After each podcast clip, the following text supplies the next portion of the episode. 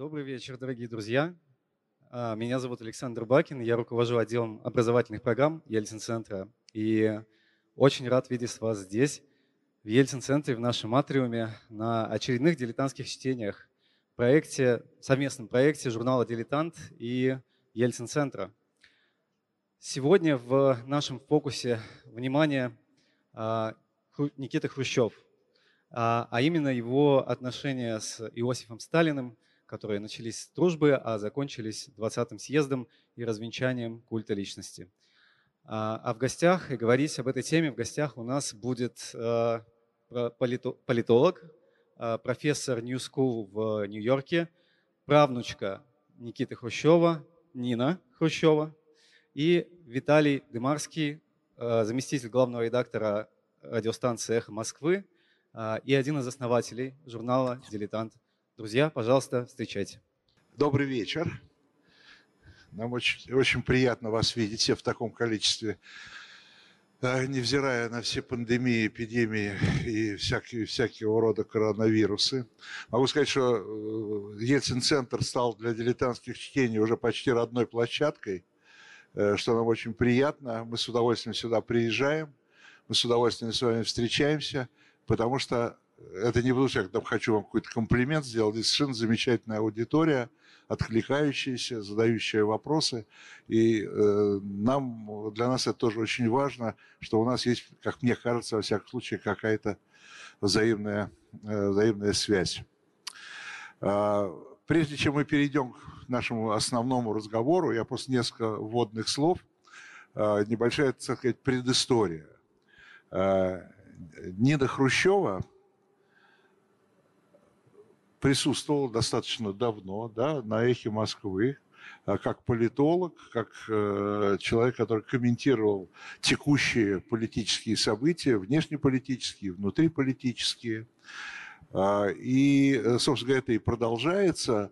Но вот относительно недавно э, мы как бы раскрыли новую ипостась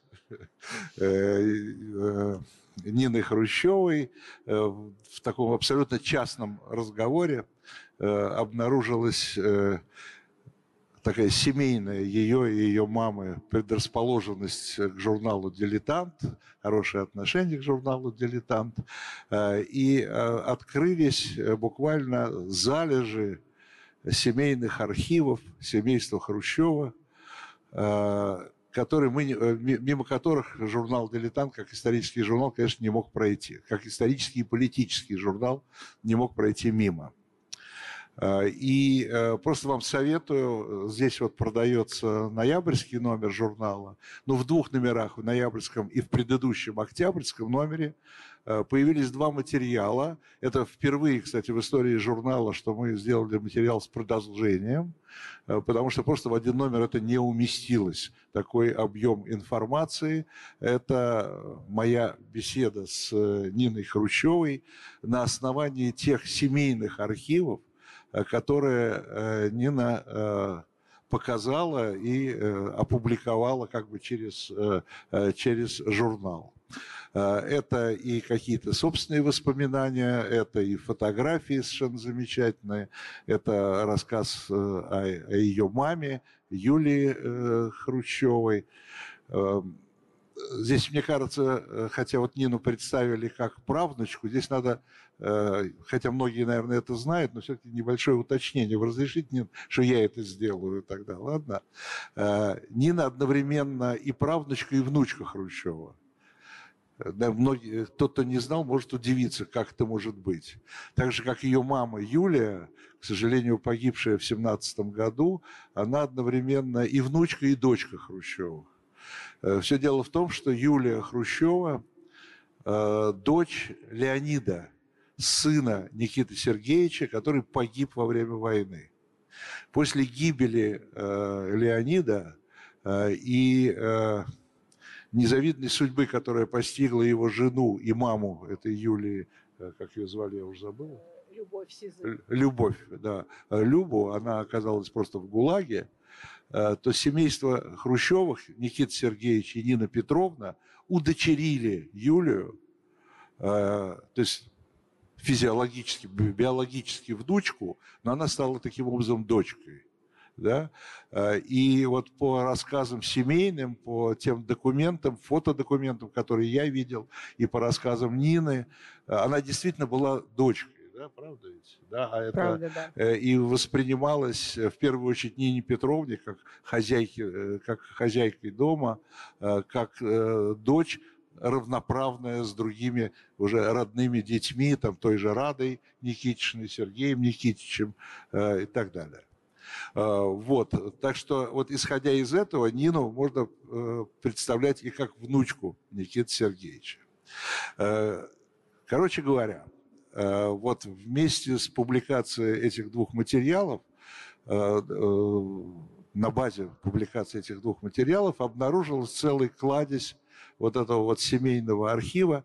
И я думаю, что при согласии Нины Э, мы продолжим какие-то публикации, э, связанные с э, тем периодом, когда в течение 10 лет Никита Сергеевич Хрущев был главой нашего государства, нашей страны. Государство неправильно, наверное, говорить, потому что он вообще был главой партии. Но это уже такие тонкости политологические, сейчас пока их оставим в стороне. Что мне кажется очень важным – Хрущев не без помощи партийной государственной пропаганды э, образ Хрущева до наших дней дошел в совершенно искаженном виде. Это э, такой какой-то примитивный, я бы сказал, да, э, деревенский мужичок, который вроде что-то такое понаделал, не то, не все, это не так. Если объективно разобраться, если посмотреть э, без вот этого налета, э, без налета, я бы сказал, такого э, Э, ну, хотел сказать, брежневского отношения к Хрущеву. Э, естественно, все поменялось в 1964 году, когда Хрущев ушел в отставку. Но не только Брежнев, да, но и после Брежнева э, то же самое Хрущева превращали вот в какого-то такого примитивного лидера. Но, на мой взгляд, Хрущев совершил один из главных политических подвигов 20 века это, конечно, 20-й съезд. А, и а, который до сих пор, я думаю, до конца не оценено. То, что он тогда сделал, и как он мог это сделать, и как он смог это сделать. И э, мне кажется, что этот разговор, может быть, даже, э, можно, можно даже сказать, наверное, увы, э, становится, как мне кажется, весьма актуальным. Вот поэтому мы выбрали такую тему «Хрущев против Сталина», Э, для того, чтобы посмотреть. И Нина, кстати говоря, я еще добавлю одну деталь. Нина сейчас находится в процессе написания книги э, о своем дедушке, я позволю себе так все-таки говорить, да, о своем дедушке, но она пишет, конечно, ну, хотя я хотел ее отдельно спросить, не по родственному, не таким с родственным пиететом и уважением и любовью, а все-таки как, наверное, как политолог, и в первую очередь я надеюсь, что это будет такой, такой все-таки объективный э, взгляд на э, Хрущева.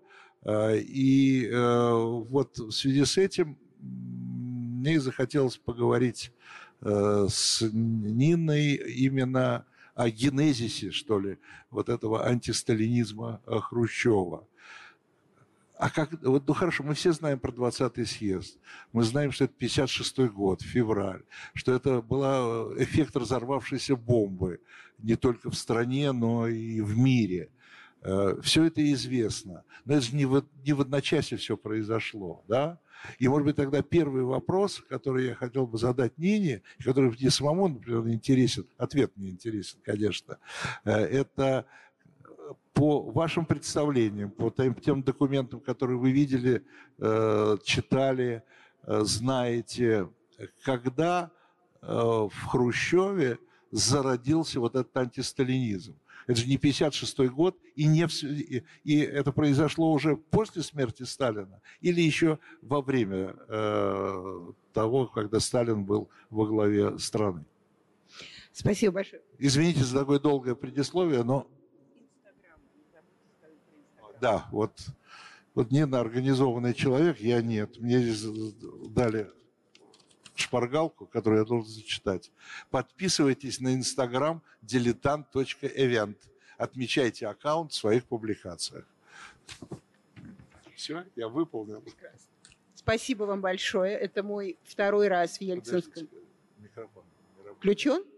Работает? Да, Второй раз в Ельцин-центре. Потрясающее место, потрясающий ваш город. Я была здесь в 2017 году написала книжку, э, называется «По стопам Путина», и глава посвящена Екатеринбургу, который я сравниваю с очень важным в Америке городом Чикаго. Э, так что э, очень приятно здесь быть у вас. Спасибо за приглашение. Спасибо, Виталий, за ваше представление.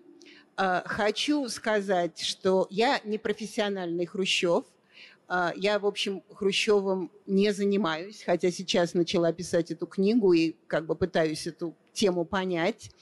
А, Виталий Наумович очень хорошо относится к Никите Сергеевичу, часто относится к нему лучше, чем я. Так что, возможно, в нашем разговоре это и возникнет. Например, он сказал, что э, брежневская пропаганда сделала из Хрущева такого, как вы сказали, э, деревенского примитивного, да, примитивного такого парня. Он примитивным не был, но он, э, безусловно, был простаком и еще играл простака. То есть из него очень легко было сделать такого, потому что он без конца э, э, играл и был искренне представителем рабоче-крестьянского государства. И когда он, э, как уже руководитель этого государства, Э, поехал, кажется, в, сначала в э, Женеву, в Швейцарию в 1955 году и дальше по другим странам европейским. Он все время говорил, что вот они хотят иметь дело с рабоче-крестьянским государством, пусть они имеют дело с рабоче-крестьянским представителем этого государства. Так что он действительно, в общем, был тем типом, который мы себе представляем. Единственное, что его упростили до карикатуры, и в этом, э, и в этом проблема его образа, потому что он, несмотря на то, что он был э, когда-то простым крестьянином, а потом пролетарием, он э, простаком как таковым, то есть, то есть эм, эм, неотесанным олухом он не был. Это то, что нам показывает пропаганда. К вопросу о том, как развивалась антисталинщина в Хрущеве. Это вообще огромный вопрос, и я пытаюсь его сама понять, у меня ответа нет. А, и просто как предисловие к этому вопросу хочу сказать, что до, наверное, конца войны а, он был одним из главных сторонников, поклонников Эм, э, приспешников, исполнителей всей воли Сталина. Он, э, а, вот то, что мы, когда мы говорим о Сталине как о эм, великом вожде, Хрущев э, когда работал в Москве, вот, вот фотографии, видите, он смотрит на него почти влюбленно. Эм, Хрущев был председателем горкома и обкома московского а, и в своих речах он хвалил Сталина как никто и говорил о том, что это великий вождь, учитель и, а, и так далее, и так далее. Но действительно это все не произошло в 1956 году. В 1956 году это уже был результат того пути. В общем, почти даже десятилетнего, даже, может быть, больше, чем десятилетнего пути Хрущева к Э, антисталину, потому что по всей своей формуле и поведения, и жизни, и э, к людям он, конечно, был абсолютным антисталиным. Если Сталин был как бы говорил тихо и э, постоянно показывал свое превосходство, Хрущев, наоборот, вам в лицо кидал, что он такой же, как и вы. Э, если Сталин э, считал, например, что крестьян Эм, из крестьян нужно давить все, что угодно, потому что это главное для создания эм, военно-промышленного комплекса. Хрущев считал, э, Хрущев считал, что к людям нужно относиться как к людям. Как это получалось, уже другой вопрос, но он действительно совершенно искренне в это верил. Эм, и я отсчитываю начало антисталина в Хрущеве э, с поражения в Харькове 1943 года во время Великой Отечественной войны, потому что Хрущев был, э, он, так, он был пропагандист по, э, по своей эм, по своей тренировке, и он был комиссаром разнообразных фронтов. Он был комиссаром Киевского фронта в, в самом начале войны. И уже тогда, в общем, когда сдали Киев, и он писал Сталину телеграммы, что э, нужно, во-первых, э, рыть окопы, и нужно защищать город, а Сталин говорил, что э, сначала говорил, что никакого нападения не будет, потом говорил, что вы не смеете уводить войска и так далее, и так далее. То есть Киев сдали. Но это было самое начало, а, а вот уже к Харькову, к 1943 году, в общем, Хрущев, Хрущев начал разочаровываться в, в как бы военном эм, военном гении Сталина. И как комиссар фронта его задача была, в общем, осуществлять э, осуществлять связь между эм, генералами, между командующими фронтами, э, командующим фронта и, э, и ставкой. И он всегда очень гордился, что он всегда был на стороне полевых генералов, он не был на стороне, на стороне ставки. И как комиссар фронта, когда он приехал после поражения в Харьков, Харькове, кстати, тоже очень э, какой-то страшной истории, потому что э, Сталин не хотел сдавать Харьков, его умоляли. Э, один генерал был за то, чтобы его не сдавать и, и, и так далее, и так далее. Сталин трубку не брал, когда Хрущев ему пытался позвонить и сказать, что это кончится трагедией. И Хрущев приехал отчитываться в Москву, и он не знал, что с ним произойдет. Он думал, что, может быть, он уже никогда никуда не вернется. И э, Сталин его отчитал за э, сдачу Харькова, так как он был комиссаром, то есть он отвечал за, э, за состояние, э, идеологическое состояние войска. Как вы знаете, во время Сталина идеологическое состояние было и физическим, и каким угодно. То есть если что-то какой-то город сдавался, он сдавался потому что, не потому, что там было не подготовлено, а потому что, значит, недостаточно хотели. И э, Сталин при многих людях, которые сидели у него в кабинете, других военных, выбил трубку свою, как вы помните, он курил трубку, выбил трубку Алысину Хрущева. И я думаю, что в этот момент, конечно, это пережить очень трудно. И сказал еще, что вот так поступали в, э, в Римской империи, то есть тоже такая имперская формула э, была, э, так поступали в Римской империи опозорившихся генералов наказывали таким образом. И когда Хрущев вышел из кабинета, на нем не было лица, потому что это было унижение, позор, э, э, и трудно пережить. Дальше была Сталинградская битва, он был комиссаром там, это все э, уже как бы все улучшалось. Потом освободили Киев, освободили Харьков. Хрущев присутствовал при этом освобождении, писал Сталину в, в ставку о том, как это произошло. А, но вот после 1944 года, когда он вернулся на Украину, вернулся в Киев, он был первым секретарем а, ЦК партии Украины, а, уже его совершенно такое трепетное отношение к вождю. Он, кстати, в мемуарах своих говорит об этом, как вы, может быть, знаете или помните, он написал, он продиктовал мемуары на пенсии в 1968 году, и он говорит, что я Сталина любил, обожал, считал, что он не может никогда ошибаться. И вот именно как раз э, в э, войне э, это мнение изменилось, и когда он начал поднимать Украину после войны, он эм, писал Сталину тоже и вообще говорил, что народ так пострадал, что народу нужно помочь, народу нужно дать. Нельзя забирать у Украины тот урожай, который у них есть. То есть он начал э, уже возражать, возражать центру. Конечно, это возражение было сталинского типа, это не, было, не были протесты, но э, к смерти Сталина, к 1953 году он подошел уже антисталинцем. И э, 1956 году он... И, кстати, когда Сталин умер, сразу, э, в общем, ясно было, что эпоха закончилась. А, но э, Хрущев тогда первый сказал, что у тебя Клим, Клим Ворошилов, и Вячеслав, Вячеслав Молотов.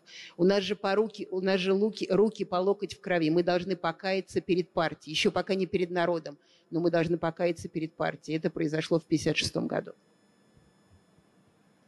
А если он это говорил Молотову, если он это говорил Ворошилову, э, то есть э, он понимал, что он не один да, потому что э, то, что произошло в 1956 году, э, в одиночку ведь это сделать было невозможно. Значит, все-таки эти настроения уже вообще возникли, ну, если говорить так широко, в советском руководстве, да? О, абсолютно. И э, это как раз тоже один из мифов здесь положительных про Хрущева, что вот он один с как бы, шашкой перевес на 20-м съезде тайно вышел и сказал, а никто больше не хотел. Это тоже миф, это неправда. А, как раз э, как бы от Сталина формально не отказывались, но Лаврентий Павлович Берия уже как бы начал отход от того сталинизма сталинского еще в 1953 году. И, э, в общем, сталинизм умер как бы мне не хотелось сказать, что да, Хрущев это сделал, сталинизм умер со смертью Сталина. А умер ли? Умер. Сталинизм умер со смертью Сталина. Нина, умер ли? М? Умер ли сталинизм? Умер. А, не... Да. Э, сталинизм Сталина умер со смертью Сталина. Э, тот сталинизм конкретного человека. А дальше был вопрос в том, как эта смерть сталинизма будет оформляться в этом государстве.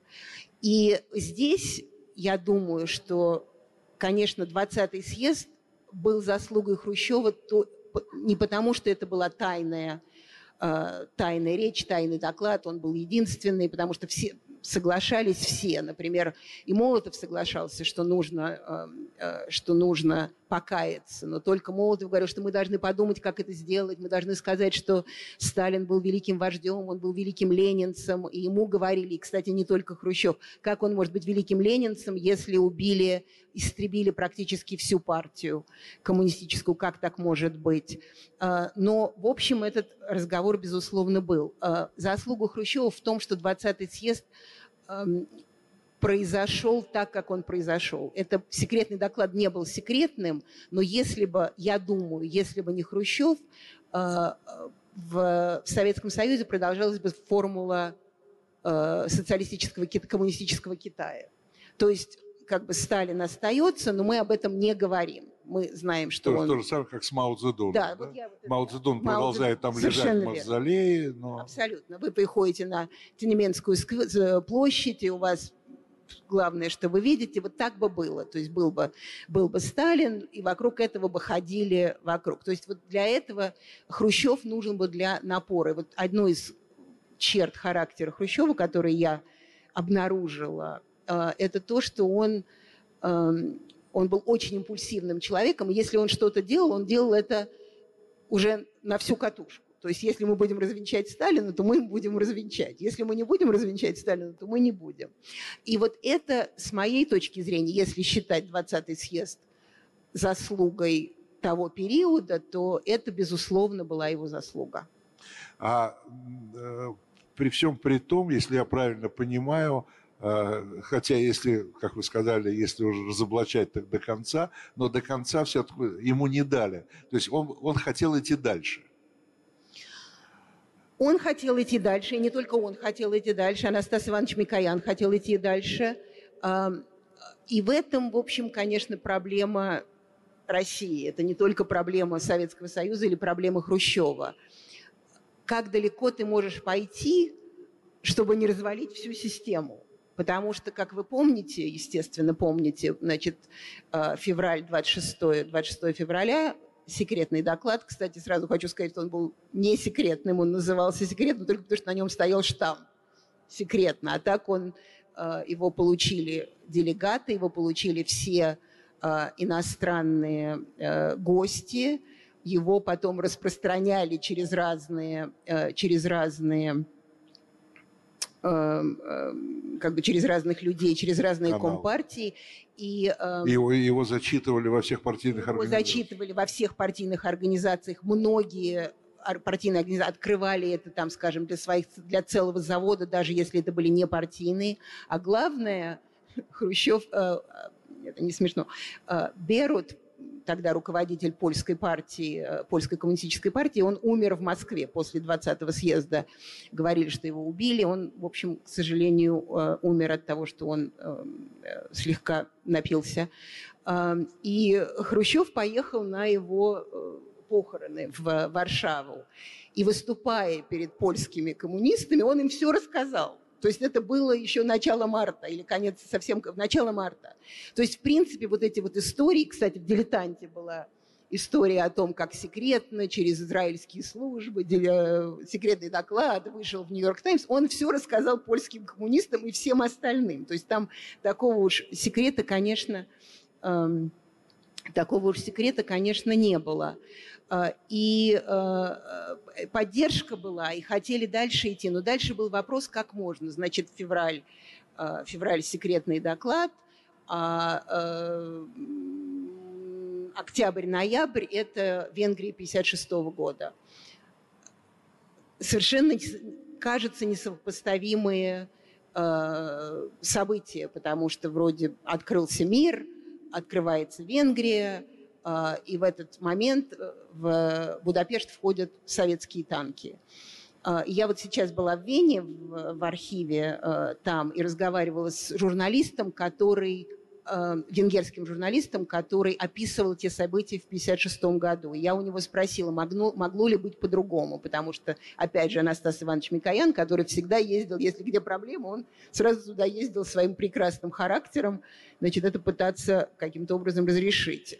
И я спросила у этого журналиста, могла бы быть, мог бы быть другой вариант. Он сказал, нет, не мог, потому что если бы они не схватили Венгрию, то так же, как Хрущев и опасался, и все опасались, то они потеряли бы коммунистический мир. А представить себе, что они будут, отдадут мировой коммунизм, которым, за который они так долго боролись и совсем недавно боролись, особенно после войны, это было невозможно. То есть дальше он, э, там были какие-то ошибки, естественно, потому что нужно было очень консервативного сталинского лидера Венгрии убрать раньше и так далее, и так далее. Но не в момент, когда вошли советские танки в 1956 году.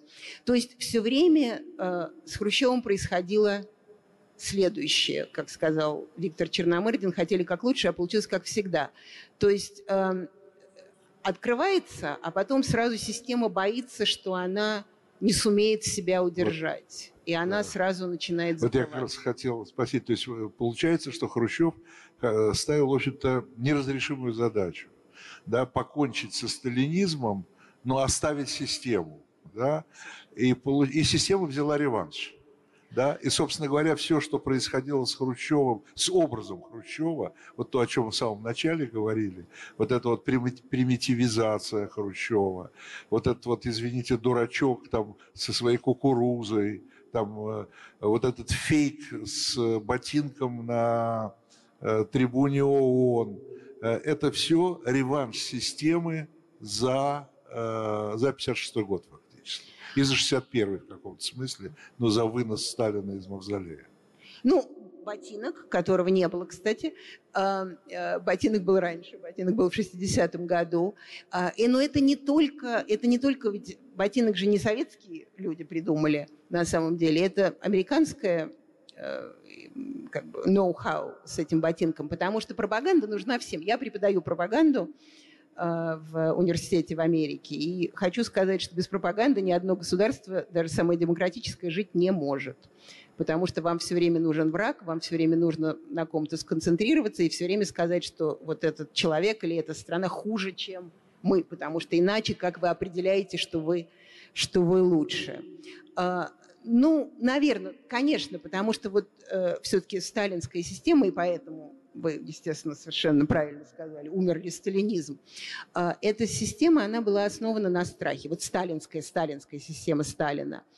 И Хрущев из этой смирительной рубашки, вот этой эм, э, системы, которая все время ограни... была во всем, э, во всем человека ограничивал, он убрал страх, но оставил смирительную рубашку. И дальше это уже все пошло по каким-то совершенно непонятным эм, э, как бы непонятным законам, потому что рубашка осталась, страха не осталось. И дальше все начинало валиться. И он пытался одновременно дать свободу и одновременно эту свободу забрать. Вот это все время у него, он же во всем как тени толкай, он бесконечно там, э, он, скажем, говорит писателям, вы пишите, вы наше все, делайте, что хотите. Ах, нельзя писать какие-то вещи, которые не отвечают характеру советского государства. То есть все время вот это вот болтание – в нем происходило. Он, например, э, хотел оправдать Бухарина и говорил, что там никаких не было. Но он не мог оправдать Бухарина, потому что если они оправдают Бухарина, то тогда нужно будет смотреть на весь 1937 год – и нужно будет смотреть на правый уклон, на левый уклон, на... На эм, Каменева, Зиновьева, Троцкого. На, а так это, то есть это практически нужно сказать, что все, что произошло после 17 года, было ошибкой. Но представьте себе, он не мог, он просто не мог это сделать. Но поскольку он был такой, что называется, свой доску мужик, мы его за это не прощаем. Потому что если бы он не был свой в доску, мы бы сказали, ну, он лидер, полагается, конечно. А что же ему еще было делать? А он выглядит, как мы с вами. Вот посмотрите, он из них самый дурацкий. А, он выглядит, как мы с вами. И поскольку он выглядит, как мы с вами, его никто, как лидера государства, не воспринимает, а, а, потому что его оценивают даже не столько по поступкам, а столько, а сколько по поведению и по вот этим вот таким комическим формулам. Мне бы, знаете, хотелось, чтобы вы несколько слов сказали о Нине Петровне. Потому что это тоже такой персонаж, э, она тоже персонаж советской истории, безусловно, потому что ее, ее ну, люди, которые жили тогда, люди моего поколения, во-первых, ее очень хорошо помнят, и тоже и отношение к ней – как, в общем, тоже к деревенской тетке, значит, такой, да, которая... Но там все было не так просто, как я понимаю, вот из наших бесед и из тех документов, которые я видел. Э, мне очень понравилось, я тогда э, расскажу, по-моему, в ноябрьском, кстати, номере э, приводится цитата Нины Петровны, она, она ругала Хрущева за 20-й съезд. В каком смысле ругала? Она недовольна была. Она была Очень недовольна, недовольна. она говорит, партию нельзя трогать, да? Партию нельзя трогать, и там совершенно замечательная ее цитата, вот она вынесена даже на обложку журнала. Если это правда, то, что вы там наговорили да, на 20-м съезде, то почему мы еще живы? Как мы остались живы, она сказала. Да, то как мы остались живы, да. Вот, э, вот, это, вот это удивительное, да, такая, такое. Но вы, э, но вы-то ее еще помните как бабушку. Я очень хорошо ее помню, я с ней провела много времени. Мне очень повезло, потому что она умерла э, в 84 году, и я потом уже много, каждое лето приезжала, и у нее была, она, кстати, вот все-таки то есть вот я внучка, правнучка, это, это все советская история. А, она жила в Жуковке, в таком поселке, как она называла, поселок Вдов. Это туда поселяли а, жен членов Политбюро, когда вдов членов, э, членов Политбюро. А жена Вячеслава Молотова, Полина Жемчужина, умерла раньше него, и он там жил, он был ее соседом по этой Жуковке, и она говорила, вот раньше, значит, ходили на приемы вместе, и все, и на «ты» были, а теперь не здороваемся. Говорила, она очень переживала. Она была, вот насчет деревенской, вот она точно не была деревенская, то есть она была из деревни, естественно, а, она была а, из э, города Холм, это то, что сейчас в Польше, она, у нее было три родных языка, это русский. Да? русский. Ну, тогда Белоруссия, да? Э, тогда это была, кажется, да, тогда, да, тогда это было, не помню, не помню, что это было, Челн а, и Люблин, это польские города уже сейчас. А тогда это была часть Российской империи. А, у нее было три родных языка, это русский, украинский и польский.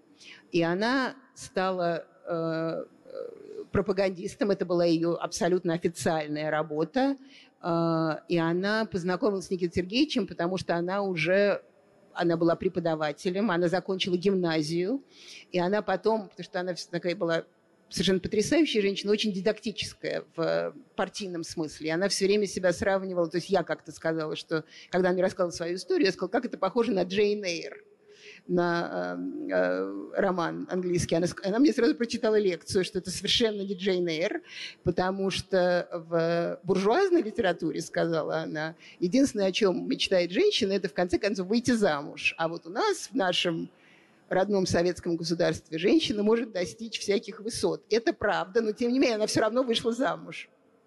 Она была она не была преподавателем Никиты Сергеевича, но они, они э, в э, Дон техникуме Артема, имени Артема, она э, преподавала в вечерней школе, а он был секретарем порткома, и поэтому занимался, как всегда, у него такой пропеллер был бесконечный, он занимался всем всегда. И она Эм, как бы помогала ему это все э, организовывать в этом разрушенном дон-техникуме, который он пытался поднять. И таким образом они познакомились. То есть она была его в разы образованнее. Она, например, во время, эм, когда уже после войны в Укра...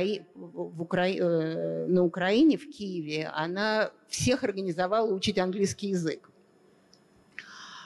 Мама моя особенно возмущалась, потому что она была самая маленькая, и, естественно, ее заставляли больше всех, поскольку она не могла отбиваться.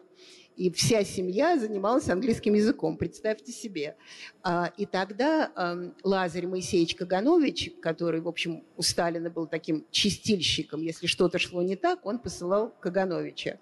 И Каганович тогда приехал на Украину, потому что Хрущев Сталин стал думать, что Хрущев стал слишком националистическим, то есть он слишком прикипел к Украине. И Каганович поехал смотреть. И Мария Марковна Каганович э, тоже, Нина Петровна пыталась ее организовать, эти английские уроки делать. И Мария Марковна Каганович говорила, это буржуазно, это мы все не будем делать. А Нина Петровна говорила, нет, мы должны читать английскую литературу в подлиннике, потому что только так мы можем понять их дух. Так что она никакая простая не была совсем. Я вот сейчас нашла ее письма, она пишет, эм, э, периодически кружится голова. Наверное, потому что я читаю очень толстую книгу, и я запуталась. То есть она э, все время была интеллектуально настроена. А вот как раз когда она сказала, что как мы жили, живо, моя мама э, была таким неофициальным диссидентом уже, когда Хрущев был на пенсии, и она приносила ему, привозила ему эм, э, Солженицына в круге первом, по-моему, тогда вышел, или «Раковый корпус», я не помню. И вышла книга Евгения Семеновны Гинзбург «Крутой маршрут». И мама дружила с Евгенией Семеновной Гинзбург и привезла эти книжки. А, и Хрущев прочитал, и он говорил, вот, я был прав, я был прав, надо было это разоблачить, а бабушка вышла вот с этими книгами, как будто она крысу какую-то несет, дохлую, и отдает, и говорит, я не дочитала. Мама говорит, почему ты не дочитала?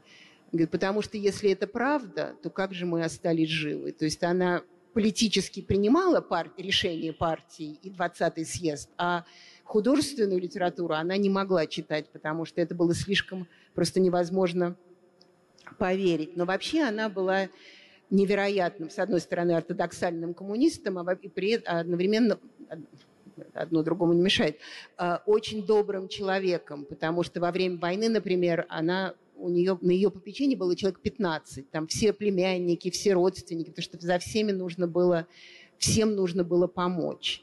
А, и, эм, в общем...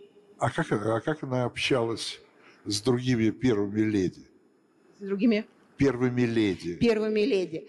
А, ну, все известны фотографии, особенно фотографии, когда она рядом с Жаклин Кеннеди – Жаклин Кеннеди, как вы знаете, очень красивая, потрясающе элегантная женщина. Вот даже Мелания Трамп ее все время э, имитировала, э, предыдущая первая леди Америки. Э, и Анина Петровна в таких простых цветастых халатах, э, платьях. Э, впрочем, не всегда. То есть особенно эту фотографию очень любят показывать. На самом деле у нее были нормальные черные, э, черные, темные, вполне вполне скромные, но хорошо выглядящие платья. А, и она, она вообще была очень любопытным одновременно человеком, и как-то я искала, как ты знала, как себя вести? Советский Союз же был совершенно закрыт. Как вот ты знала? Она говорит, а я смотрела, как другие делают. Вот они там, у них вилка лежит так, и ложка лежит так. И я смотрю, я говорю, а ты не думала, что ты там как-то важно. Говорит, ты что, я совершенно не важно, и наоборот, я должна была представлять страну в лучшем виде. И поскольку она была тренированным пропагандистом, она даже в самом начале она получала зарплату в два раза больше, чем Никита Сергеевич, поскольку ей платили из Москвы. Она была важным человеком вот в этой польско-украинской эм, э, борьбе за эм, э, за коммунистическую партию. Они же не, не собирались становиться коммунистами. Она их очень хорошо агитировала на их родных языках. И эм, вот, например, я сейчас прочитала документы, э, о чем она разговаривала с Жаклин Кеннеди в Вене, когда Кеннеди встречался с Хрущевым в 1961 году. И они разговорились. И потом, кстати, миссис Кеннеди, когда Джон Кеннеди умер, его застрелили в 1963 году. Она свое последнее письмо из Белого дома в последний вечер в Белом доме 1 декабря написала Хрущеву и написала, что это мое последнее письмо в мой последний вечер. И я хочу, чтобы вы продолжали бороться за мир теперь и за Джона тоже. И передайте Нине Петровне ее добро... поблагодарите ее за доброту э, и за то, что она как бы за, за ее отношение ко мне – а, особенно в Вене, потому что в Вене они разговаривали о детях. А что еще? Вот когда Нина Петровна приехала в Америку в 1959 году, она как-то всех сразу покорила, потому что она начала показывать фотографии детей. Меня еще не было, поэтому меня не показывали, но других детей и внуков она показывала. У всех есть матери, у всех есть внуки, все хотят об этом поговорить, и она, в общем, могла говорить по-английски. Эти уроки Хаксли, а уроки английского, они не прошли даром. И э, с Жаклин Кеннеди они начали говорить о детях. И оказалось, что у Жаклин Кеннеди умерли три ребенка молодых, э, маленьких совсем, по-разному. А у бабушки тоже э, умерла девочка. И вот они говорили об, этой, об этих трагедиях. Вот как вы переживаете смерть детей. И бабушка мне потом рассказывала, она говорила, что обычно я никогда ни с кем не делюсь. Она действительно не делилась личными какими-то историями. Но вот в этот с Жаклин Кеннеди они об этом, они об этом говорили. И а, уже в 60, а, а, в 61 году уже полетели, как вы помните, Белка и Стрелка полетели в космос. И, правильно я говорю, Белка и Стрелка, Лайка умерла, Белка и Стрелка полетели в космос. И они говорили об этом, потому что американцы любят собак, и Жаклин Кеннеди сказал, что же вот вы, вот у нас все говорят, что вы посылаете собак в космос, а вот как же это нехорошо, это очень плохо относитесь к животным. А Хрущев говорит, ты что, какой? У нас у них они прилетели, все замечательно, у них уже дети, вот мы вам подарим с удовольствием. И э, бабушка Нина сказала, да-да, вот вот такой есть, будет щенок, и мы вам обязательно подарим. И когда они приехали, Серов, тогда председатель КГБ, сказал, что это там насчет собак обещали. А, да, обещали насчет собак и послали в Белый дом собачку по имени Пушинка, и она потом жила в Белом доме, и потом она жила, жила с Кеннеди. Так что у, у Нины Петровны были отношения вполне перволедийские, скажем так. Когда они были в Париже, вам хорошо знакомым, а, когда они были в Париже в 60-м году, она ездила по разнообразным там маленьким городам, по деревням, встречалась с женщинами, ездила с мадам де Голь, а, и, в общем, вполне, вполне хорошо себя чувствовала, задавала вопросы по-английски, и э, каким-то образом, у нее был переводчик, конечно, в общем, она вполне была как бы новое лицо, как тогда говорили, коммунизм с человеческим лицом. То есть был коммунизм с человеческим лицом в лице Нины Петровны. Нет, такой вопрос.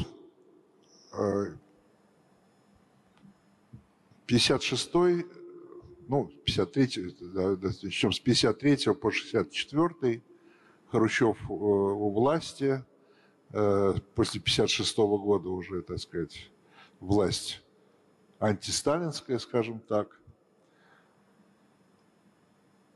Сталинизм в других формах. Тем не менее, ну, можем здесь поспорить, если вы с этим не согласны. Но так или иначе, в той или иной форме сталинизм возрождается. Без Сталина. Он другой, В смысле, в 56 году? Нет, нет, в 64-м, после, после, после Хрущева. Перестройка. Горбачев, журнал «Огонек», который сделал, наверное, больше всего для... Московские новости. Да, для антисталинизма. Э, Все, казалось бы, уже тоже Сталин, Сталин вместе со сталинизмом умер. Тогда же появляется статья э, «Сталин с нами». Нина Гефтера. Гефтер. Э, тогда появляется статья Гефтера «Сталин с нами», где он пытается доказать, вопреки всему, что Сталин с нами, собственно говоря, все, все в заголовке. 2000-е годы, и опять мы говорим о возрождении Сталина, о возрождении сталинизма и так далее. Это неубиваемо, я уже сейчас к вам как к Это политологу. Политологический вопрос, как политологу да. Я думаю, что неубиваемо, да. А, Это неубиваемо только в России. Я преподаю пропаганду. И хочу вам сказать, что идея, что Россия в этом смысле особенная, сильно преувеличена. Россия большая, и поэтому в России все чересчур. Но вообще существует это всюду, потому что диктатором хочет стать каждый, а власть любят все. И любят, чтобы власть выглядела как власть. Это такой общий момент. А, сталинизм Сталина умер. Сталинизм сам не умер и при Хрущеве. То есть то поэтому, когда мы говорим с Наумовичем часто, и он лучше относится к Хрущеву, потому что и в Хрущеве Сталин не умер тоже. Он Сталина разоблачил. Но он сам э, поначалу, помните, было коллективное руководство, которое по в этой вертикали власти, там, ее точно Владимир Владимирович, Владимир, Владимир Владимирович Путин не придумал. Вертикаль власти в России существовала всегда. Она никуда не делась. Она, был, она осталась и при Хрущеве, потому что и в коллективном руководстве были свои. Сначала это был Лаврентий Берия, потом это короткое время был эм, Георгий Максимiliaнович Майленков, но у него не было предпосылок таких руководительских, потому что он всегда был при какой-то власти. Э, и потом как бы эта система выкинула вперед Хрущева, потому что она выкинула вперед самого активного из тех, кто там а, кто там был. То есть в этом смысле вертикаль никуда не делась, а если вертикаль никуда не денется, то ее можно называть как угодно. Просто сталинизм – это самая жестокая формула этого. Но э, вопрос власти, он остается, остается при всех. И он оставался, ну, я думаю, что он оставался при Борисе Николаевиче Ельцине, потому что Ельцин тоже был, он не был э, то есть он какие-то от, отошел от каких-то коммунистических формул, но как когда-то я его назвала и написала даже работу про это, что он царь русской демократии. То есть он все равно вот был таким представителем, э, главным, э, главным гарантом Конституции. То есть это все, в общем, те же формулы, они продолжают существовать. Когда-то они доходят но до смотрите. формул Лукашенко, а иногда они становятся немного более слабыми.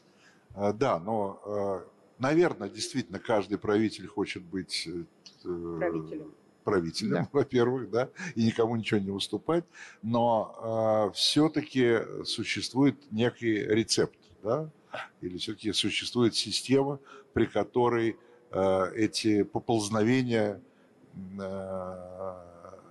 как бы убиваются, да, эта система самая простая, демократическая и так далее. Собственно, вы живете ну, как бы на две страны, и вы хорошо знаете и ту систему тоже. Да?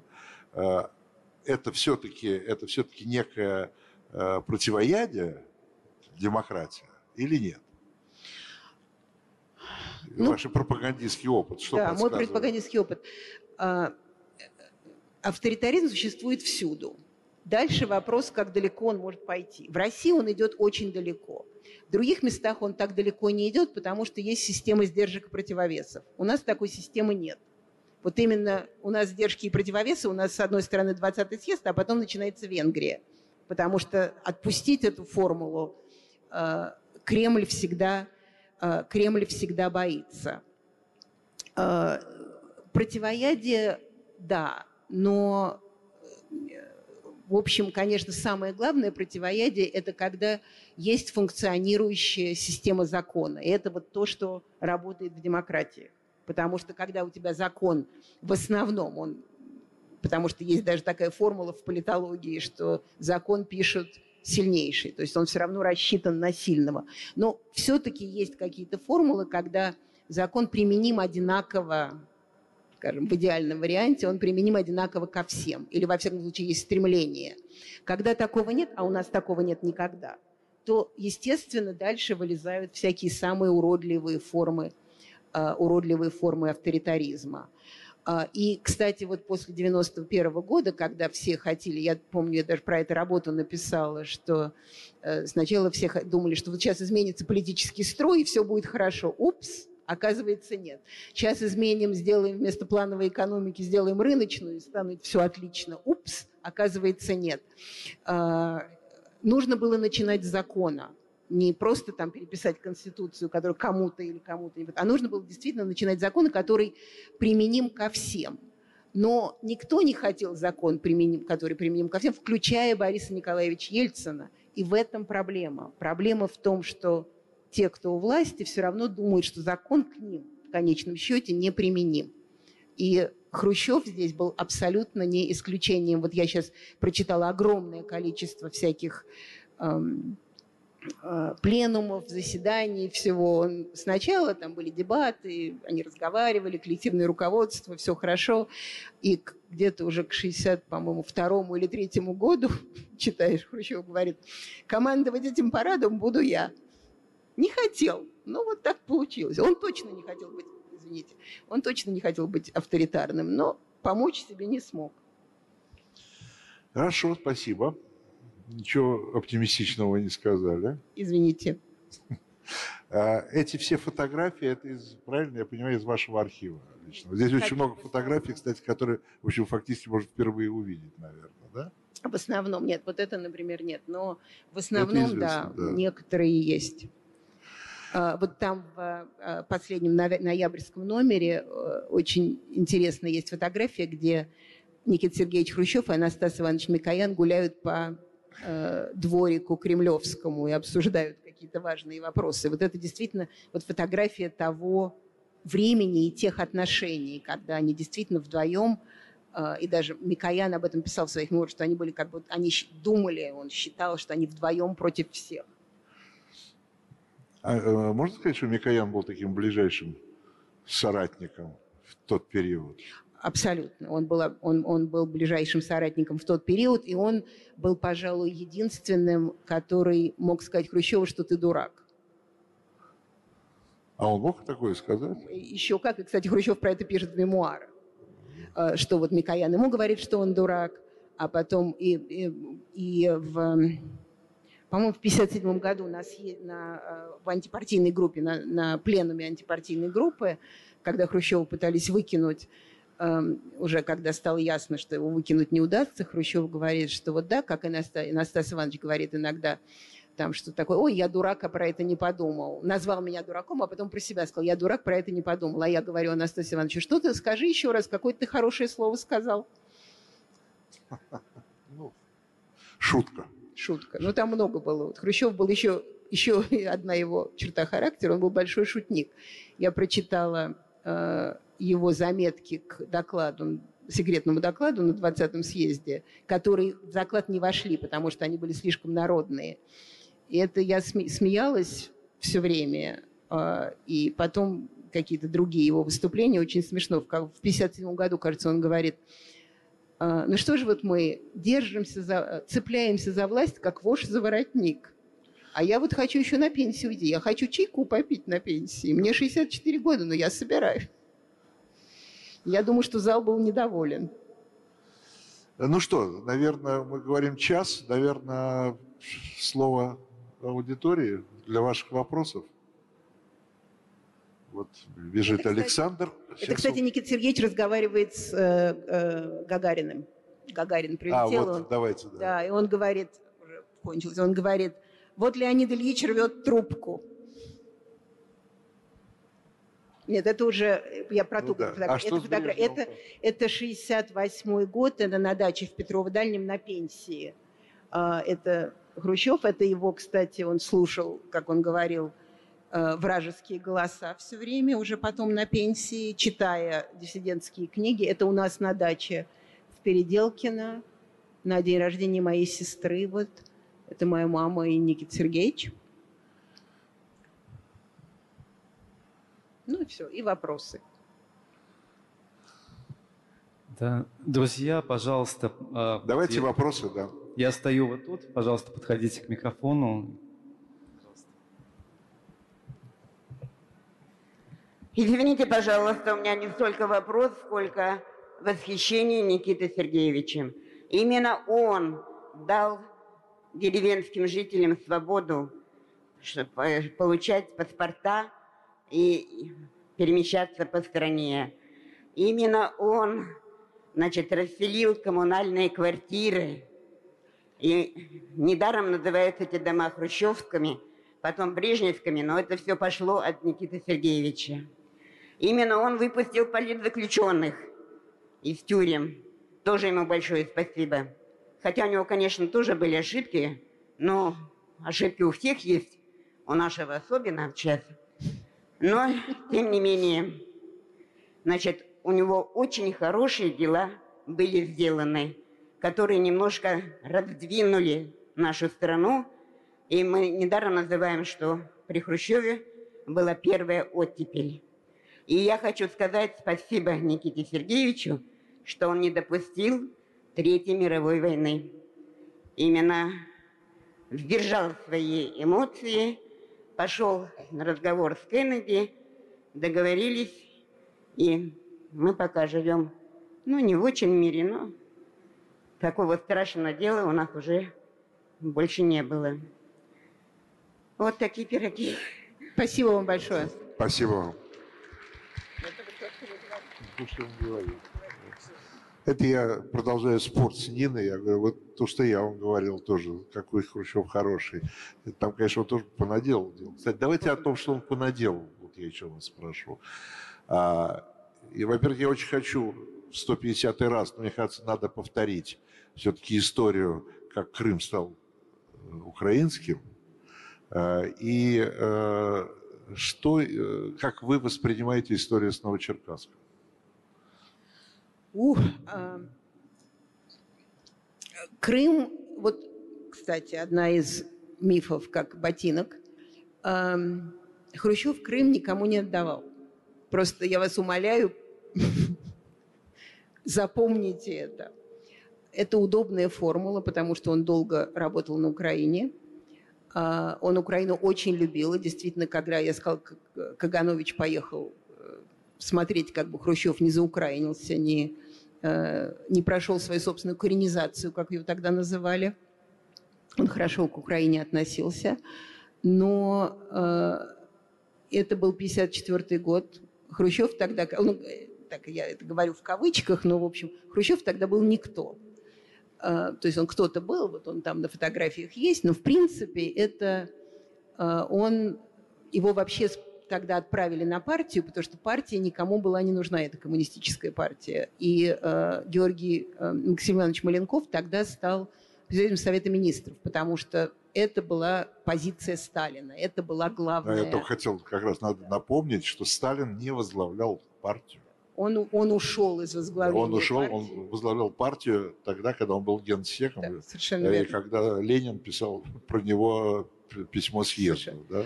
И чтобы его не, не убрали из партии, Сталин перестал быть генсеком, и, в общем, партия была совершенно... Было государство, и было государство сталинское. И Маленков взял эту, эм, эту роль, думая, что вот сейчас он станет Сталиным. А Хрущева отправили на партию, потому что от- и отправил его Лаврентий Павлович Берия, который думал, что ну, пусть он там партией занимается, поднимает свои регионы, раз ему так в сельском хозяйстве это все, все интересно. Так что это 54 год. И, кстати, вот после войны, когда, э, вот одна из историй, э, э, когда Хрущев вернулся на Украину, это был 44 год, и моя тетя, тетя Рада, вот она здесь была на фото... сейчас будет на следующей фотографии, а, они поехали по Украине смотреть вообще на эту разруху. Вот они ездили долго. А, и тогда, когда Крым, как вы помните, выселили, а куда-то нужно же собирать урожай, кто это будет делать? Крымских татар оттуда убрали. Вот она, Рада. Тогда была девочка. Э, и Хрущеву поручили собирать работящих украинцев, чтобы их потом отправлять в Крым, чтобы они там уже в этих в тех колхозах э, что-то делали.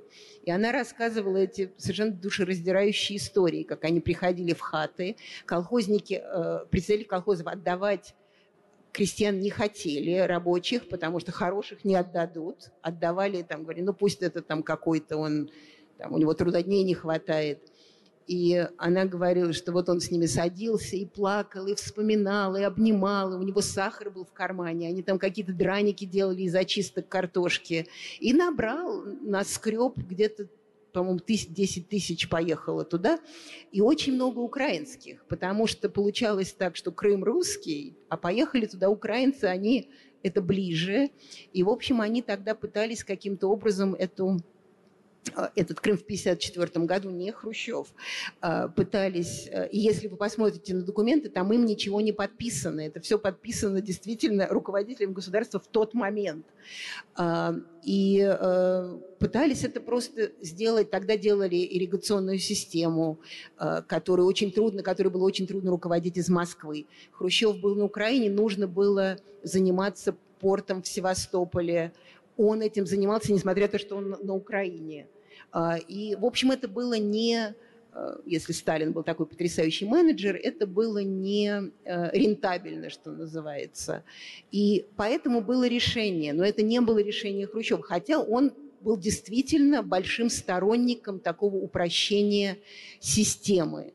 А, но уже потом э, Крым стал как одна из формул унижение Хрущева, э, роли Хрущева в истории. И я всегда думаю, что все-таки Владимир Владимирович такой специалист по истории, а, его эм, окружение, все такие специалисты. Они-то точно знают, что Хрущев здесь ни при чем, и тем не менее они эту э, историю, в общем, э, что называется, искажают и, и перевирают. Поэтому это нужно, нужно запомнить, что хотя Хрущев и соглашался, и поощрял, и Еще было связано с водоснабжением, да? С водоснаб... Да, они тогда делали ирригационную систему, закрывали. То есть это все было управлять из Киева, этим было намного, этим было намного проще. Но, как пишут многие критики сегодня, эм, что он был украинец, и поэтому он хотел предать Россию. Во-первых, он украинцем не был. Он был из, из э, района Курска, во-первых, он был, как говорила Рада, он русский во всех коленах. А как же Калиновка? А деревня Калиновка? А деревня Калиновка находится в Курской области, а Курская область находится в Российской империи. Она никакого отношения к Украине Подождите, не имеет. а я вот... Э, есть, есть еще деревня Калиновка на Украине. Это может в Украине, это не, это не наша. Наша, она в России. Она у наша да? глубоко в России, в Курской области. Приезжайте все русские. Даже больше того, существует такая легенда, э, что там такая бетонка идет. Ну, я еще в советские времена там ездил, и шла такая замечательная бетонка, чуть ли не до Москвы. И что это, поскольку это хрущевская Калиновка, то э, проложили прямо вот до Москвы э, замечательное... Он действительно из Калиновки делал рай, приезжал туда, вспоминали даже я, когда мы там были к его столетию еще остались какие-то совсем старые бабушки, которые помнили, как их бабушки рассказывали, что он был очень видный парень, и что его было хорошо, поскольку он хорошо, он был, он как, Никита был, эм, он был эм, невысокий, Э, роста был, маль, маль махонького, но зато на, на гитаре играл, такой был душевный, анекдоты рассказывал. Так что они не его... Пьющий. Не пьющий. Не пьющий, он был в обществе трезвости. А Нина Петровна, поскольку жизнь у нее была тяжелая, по, по, ездить по фронтам, по всем, и, и украинскому, и польскому, и так далее. Она могла выпить сначала рюмочку-другую. Он ей сказал, что ни в коем случае, я представляю общество трезвости, я не могу. Я не могу, чтобы у меня жена была была пьющей. Хотя она не была пьющей, это, она просто могла выпить. И с тех пор они совсем не пили. Так что ту Калиновку, про которую вы говорите, она в России, она не в Украине. Это ошибка. С бетонкой. Вместе с бетонкой, все, вместе с бетонкой все в России. Но это где-то в районе Киева. Я это не, это, это уже, это у вас уже смещение сознания. Нет, это Курская область. Изучим, изучим Курс, географию. Курс, Курская область. Пожалуйста. Добрый вечер, Нина Виталий, спасибо за беседу. Вы не могли бы более подробно осветить отношения между Никитой Сергеевичем Хрущевым и Георгием Константиновичем Жуковым? Вот это вот, от, начиная от того, когда он фактически помогал смещению Берии, и до вот такой опалы и ухода. Спасибо. Спасибо. Это... Бонапартизм. Да, бонапартизм.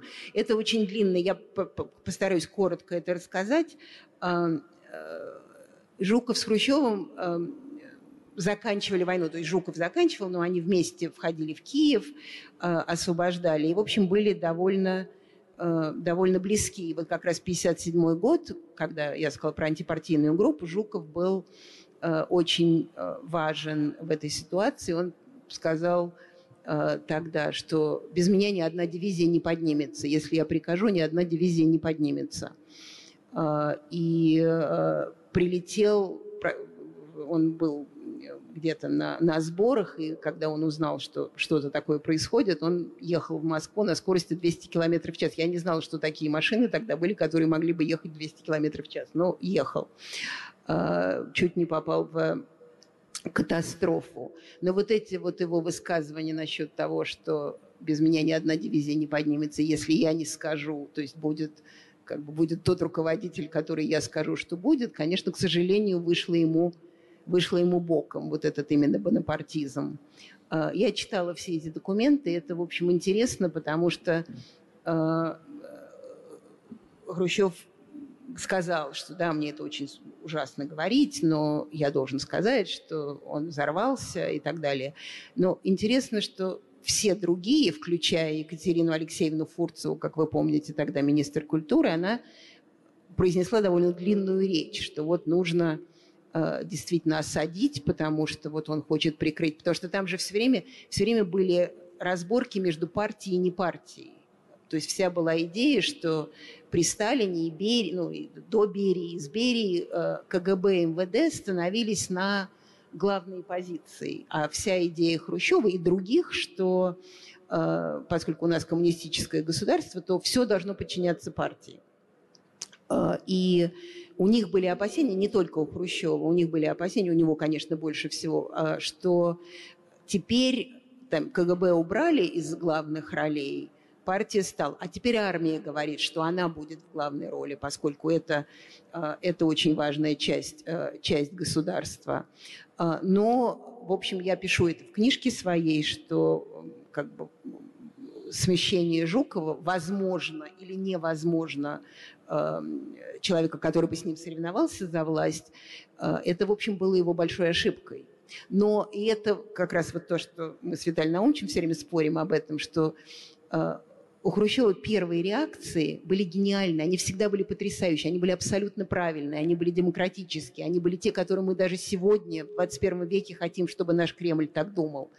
Но как только у него в голову входила коммунистическая идеология, у него сразу все уходило куда-то в другую сторону, и он начинал действовать сам как, как Бонапарт. А, так что это ошибка, и а, единственное в его защиту, но это даже не защита, я даже не знаю, как это лучше сказать, что уже как бы все уходили на пенсию получали другие работы.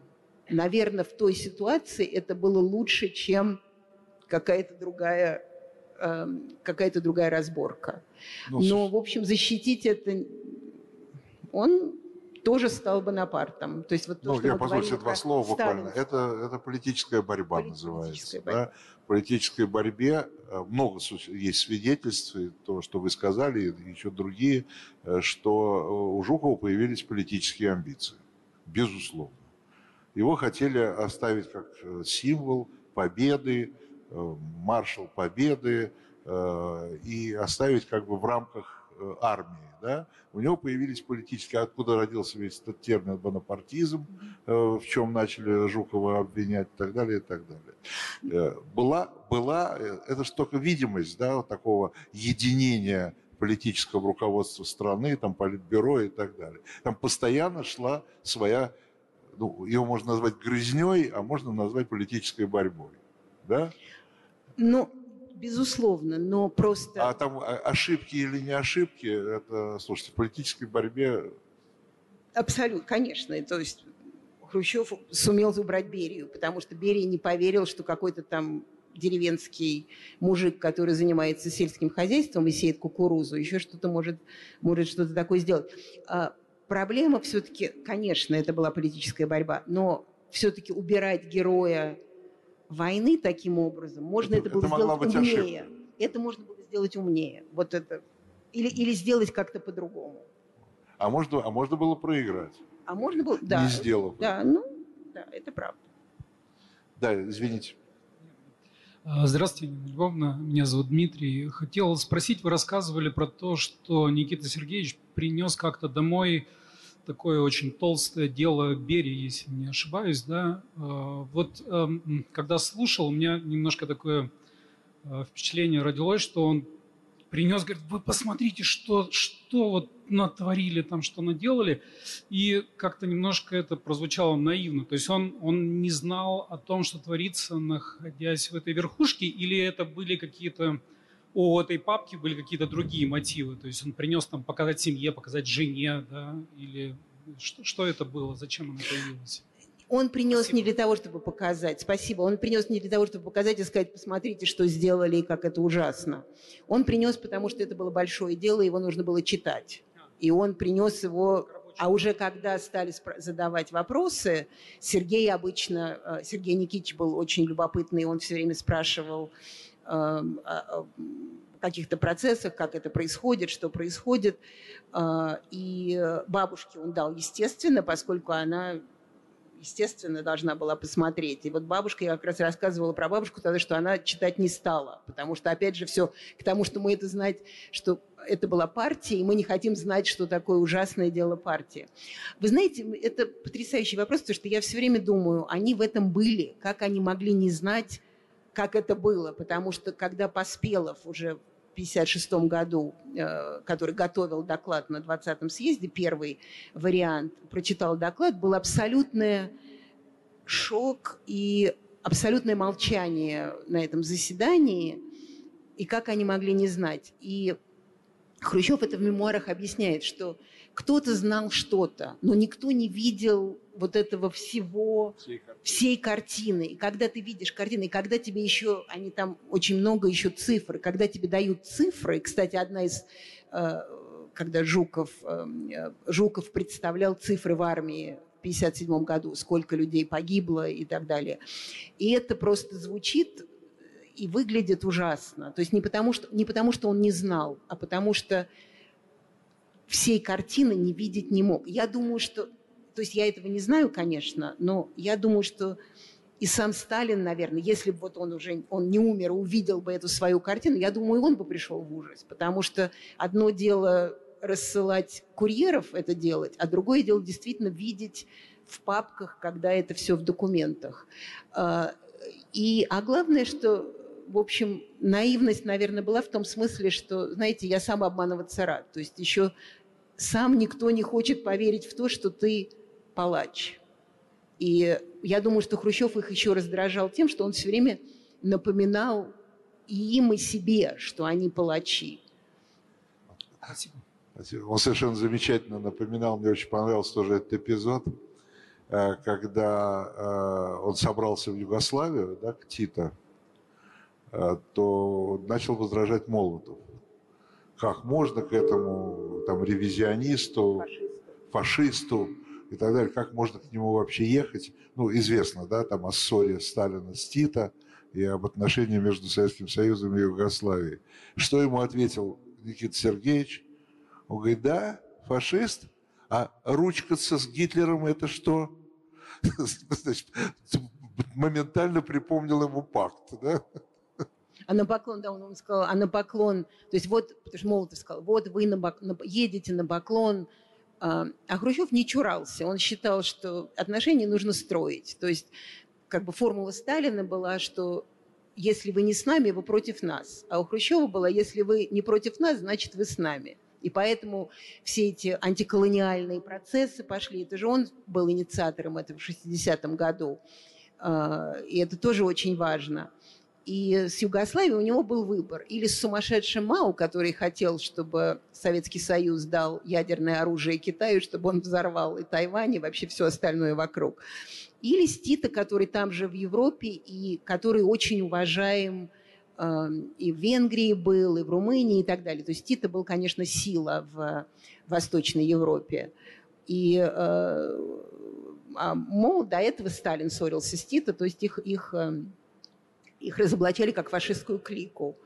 И э, когда Молотов сказал, вот вы едете на поклон к, к фашисту Тита, э, Хрущев сказал, а вот а на поклон Гитлеру или Бентропу это, это ничего. И это не только он. Вот что интересно во всех этих документах, которые я читаю, что он только часть вот всего этого процесса. кто-то еще добавил. Там. Да, там вот и очень многие. Это, кстати, и было это не один раз, потому что все-таки Молотов был очень принципиальный человек. Это потрясающе. Он, он верил в то, что он верил. А, и они много раз с ним боролись на эту тему. Ну, а сейчас пакт стал дипломатическим успехом Сталина. Да, пожалуйста. Добрый вечер. Я хочу вам сказать, Не слышно. значит, мои... Не слышно. Не слышу? А. Хорошо. Значит, мои, прад... Ой, мои деды были кулаками. Э, значит, они были сосланы. Но отец мой сумел получить образование, высшее образование и защищал Великую Отечественную войну. И он инвалид. И был первой группы, и в 33 года умер. Я, значит, застала и Сталина, и Хрущева, и всех остальных наших руководителей. И живу при сейчас при капитали... при не знаю, при каком капитализме. Понимаете? Я могу, могу про Хрущева и разоблачать, потому что мы жили голодом, у нас отрезали землю, ну много плохого могу, но могу и поклониться за Хрущев, за дома хрущевские. Я сама до сих пор в нем живу, крепкий дом, хороший дом. Многое чего было хорошего, но много было и плохого. Так мне хочется вас спросить. Мы можем и Ельцина разоблачать, и Горбачева. Ну, найдем всех разоблачать. Так вот скажите, вы живете в Америке, ваш там родственники и все прочее. До каких пор мы, русские, будем все разоблачать, а не созидать? И вот это разоблачение сейчас нас разделяет. Моих подружек мы ссоримся. Одни против Сталина, одни против Хрущева, другие против... Да хватит разоблачать. Давайте созидать. Ну-ка скажите мне, пожалуйста, не приведет ли это разоблачение к развалу нашей страны, к полному распаду? Вот и все. Мне интересно ваше мнение. Спасибо. Я думаю, что вы ответите на этот вопрос. Вы ответите на этот вопрос. Мы никого не разоблачаем. Мы вообще-то никого не разоблачаем. Но действительно, кстати, к вопросу о плохом, эм, о том, что можно сказать о Никите Сергеевиче. Ведь он был руководителем Украины в 1939 году, когда присоединяли Западную Украину. И участвовал в этом присоединении и был активным, эм, активным делателем. Кстати, Сталин, я вот разговаривала с многими со многими людьми, э, историками, которые говорили, что я говорю, почему, как он мог выжить? Все-таки очень многие не выжили. Он, он Сталину был нужен, потому что Сталин мог сказать преданному Хрущеву, нужно сделать так-то, и Хрущев это сделает. То есть он его посылал вот на... Он был в Украине и в Москве. То есть две очень важные работы. Э, согласна с вами, что доколе мы будем разоблачать, но что же делать, если разоблачение требуется? Это первое. А второе, э, еще, то есть просто это как, как бы политологический эм, политологическое исследование. Проблема России – это Россия – страна с негативным знаком. То есть она знает, как не надо, но никогда не знает, как надо. И, кстати, одна из э, символов этого, э, может быть, вы не согласитесь со мной, что делать, я так думаю, э, это Э, наш герб. Потому что наш герб – это две головы, которые смотрят в разные стороны. Они вперед не смотрят. Вот когда будет в России герб, который смотрит вперед, тогда Россия действительно будет созидать. И, кстати, хочу вам сказать тоже, как, политолог, как, как политолог, э, я занималась гербами, потому что меня вообще интересует, как пропагандиста, меня интересует символика государств. А, может быть, вы не помните или не знаете, очень многих государств были двуглавые орлы. Потому что это был символ объединения, не объединения, это был символ власти, это был символ как бы распространения территории и у Эм, Австро-Венгрии, и у эм, э, Римской империи э, частями, и у Германии это было, они там как-то по-другому назывались, все эти империи. И потом они все эти головы вторые отрубили. Они все остались с одной головой, потому что с двумя головами вперед идти невозможно. У вас просто шизофрения, она у вас в генетическом коде находится, существует. А, так что лучше, к сожалению, на этот вопрос я вам ответить не могу, но я думаю, что все-таки одну голову хотелось бы каким-то образом убрать, чтобы а, она начала смотреть вперед и что-то строить. Тогда будет одна смотреть в бок. Еще, еще голову развернуть. Договорились. Вообще, вообще, надо сказать, что чем больше, чем больше у герба всяких частей, тем хуже это бывает. Ну, да. Слушайте, я э, позволю себе два слова по поводу разоблачения. Я не знаю, как это называть. Разоблачение, не разоблачение. Здесь очень простая вещь. Вот, во всяком случае, для меня во всей этой истории э, вот именно антисталинизма, не только хрущевского, а вообще. Просто убивать людей ни за что нельзя. В общем, за... вот и все. Да? И сажать людей ни за что нельзя. И, и, объявлять, и сажать нельзя. И объявлять инагентами да. ни за что нельзя. Вот и все, да, нельзя убивать людей. У вас нет такого права ни перед Богом, ни перед партией, ни перед страной, я не знаю, перед, ни перед миром. Вот. И, э, и, и, и надо разоблачать до тех пор, пока наши власти замечательные эту простой истины не поймут. Извините, да, пожалуйста. Спасибо. А у меня как бы два вопроса. Первый вопрос, значит, э, я ожидал, что, Виталий Наумович, вы зададите уважаемый Хрущеву этот вопрос. А именно, а вот я помню, когда мы в школе, значит, пели там, что на Марсе будут яблони цвести, и нынешнее поколение людей будет жить при коммунизме. А вопрос следующий. Вот неужели Никита Сергеевич Хрущев был таким безудержным или неумолимым, а романтиком? Ну, было ясно, что, значит, э, пропаганда пропаганды, но здравый смысл, это противоречило просто здравому смыслу. Это первый вопрос. И второй вопрос. Очень интересный собеседник а, а, госпожа Хрущева. Удивительно интересный человек. И вопрос личный. А почему Хрущева? Я имею в виду фамилию. Спасибо. Почему Хрущев? Почему у меня не фамилия? А, спасибо вам.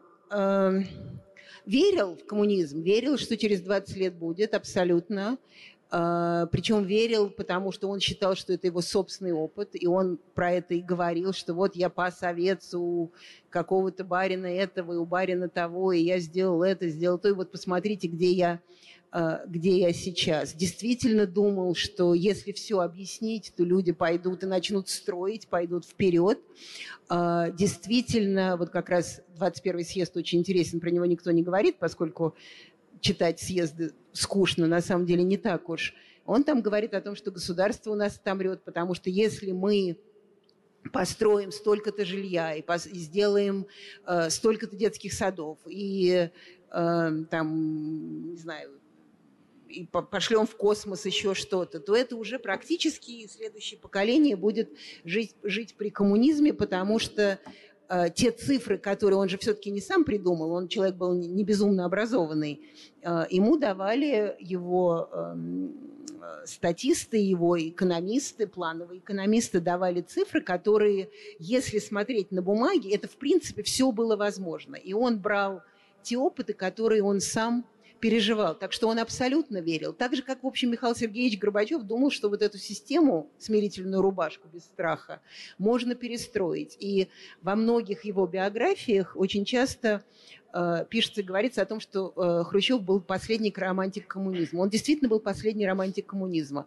Можно говорить, что он был настолько, э, настолько наивным, но я не думаю, что это было наивно. Я не думаю, что это вы хотите сказать что-то? Я не думаю, что это было наивное решение. У него действительно был тот опыт, который он хотел искренне э, передать и э, э создать для всех других. А дальше уже это все нас, наталкивается на смирительную рубашку и государственную систему. К сожалению, у нас нет возможности задать ему этот вопрос. А что такое коммунизм? коммунизм. Что он имел в виду?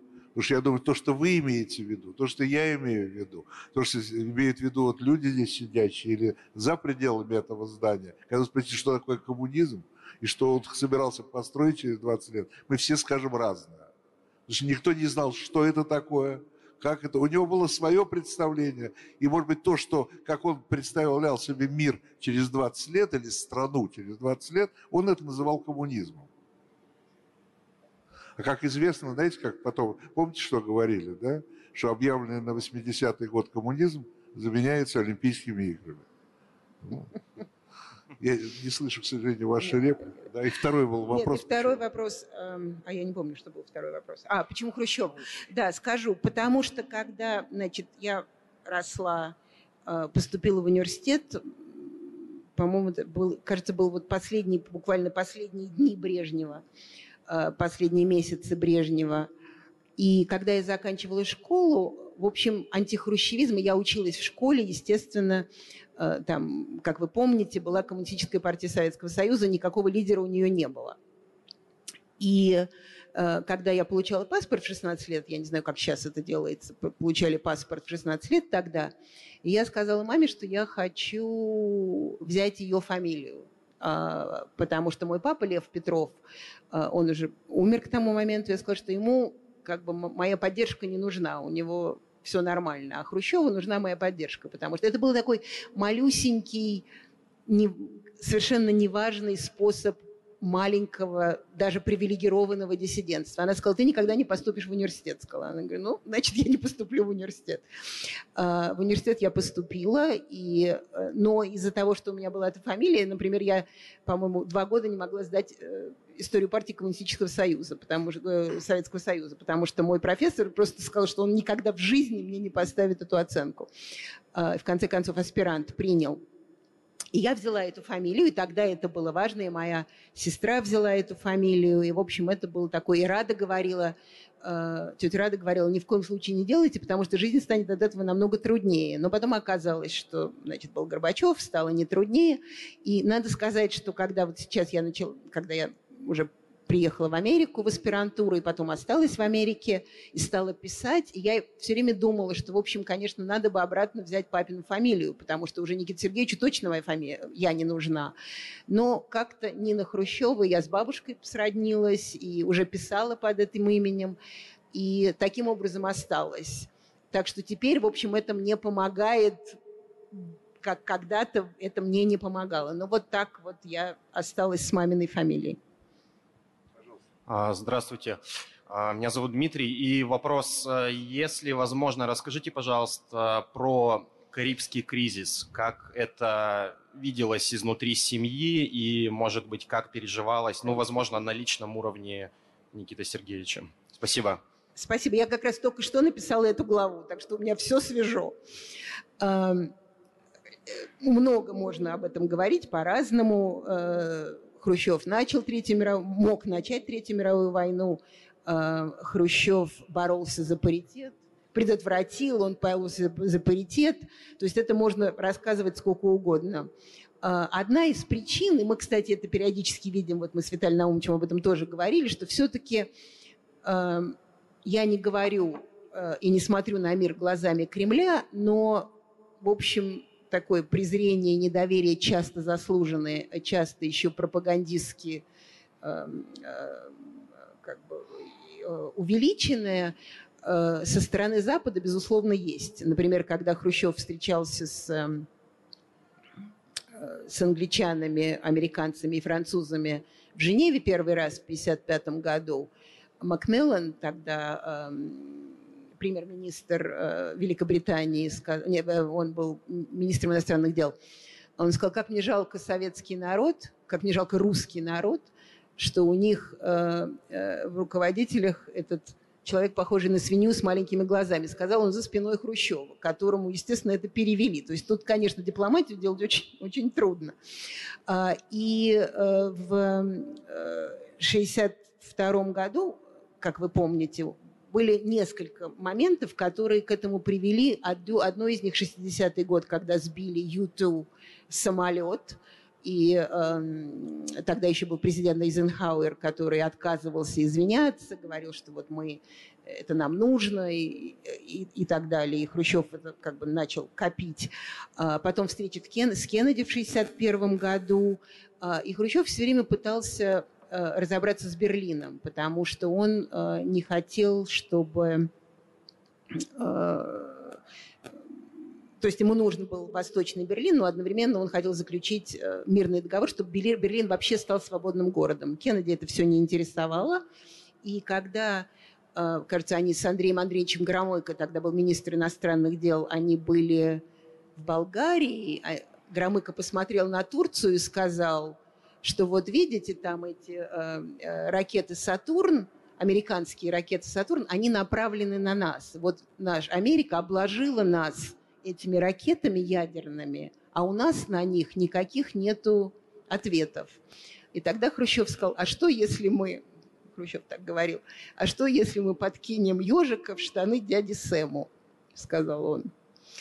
А подкинуть ежика в штаны дяди Сэму означало, что Куба, и как вы помните, Кубу же все время пытались разрушить, естественно, американцы, а, и был э, тогда залив свиней в 1961 году, Э, который, как бы, эта э, операция провалилась, эм, американская, э, хотели убрать Фиделя Кастро, и Хрущев решил, что он, а он вообще, вот что я теперь о нем знаю, что он очень как бы он, он, в принципе, к людям относился с большим интересом. Почему он, например, мы про интеллигенцию не говорили, почему он с интеллигенцией спорил? Он же не просто, как в 1974 году э, Брежнев, даже Брежнев, не знаю, даже знал об этом или нет, когда была бульдозер, бульдозерная выставка, как вы помните, в Измайлово, просто принес, приехали и снесли бульдозерами. Хрущев приходил сам, он разговаривал, он объяснял неизвестному, почему так нельзя.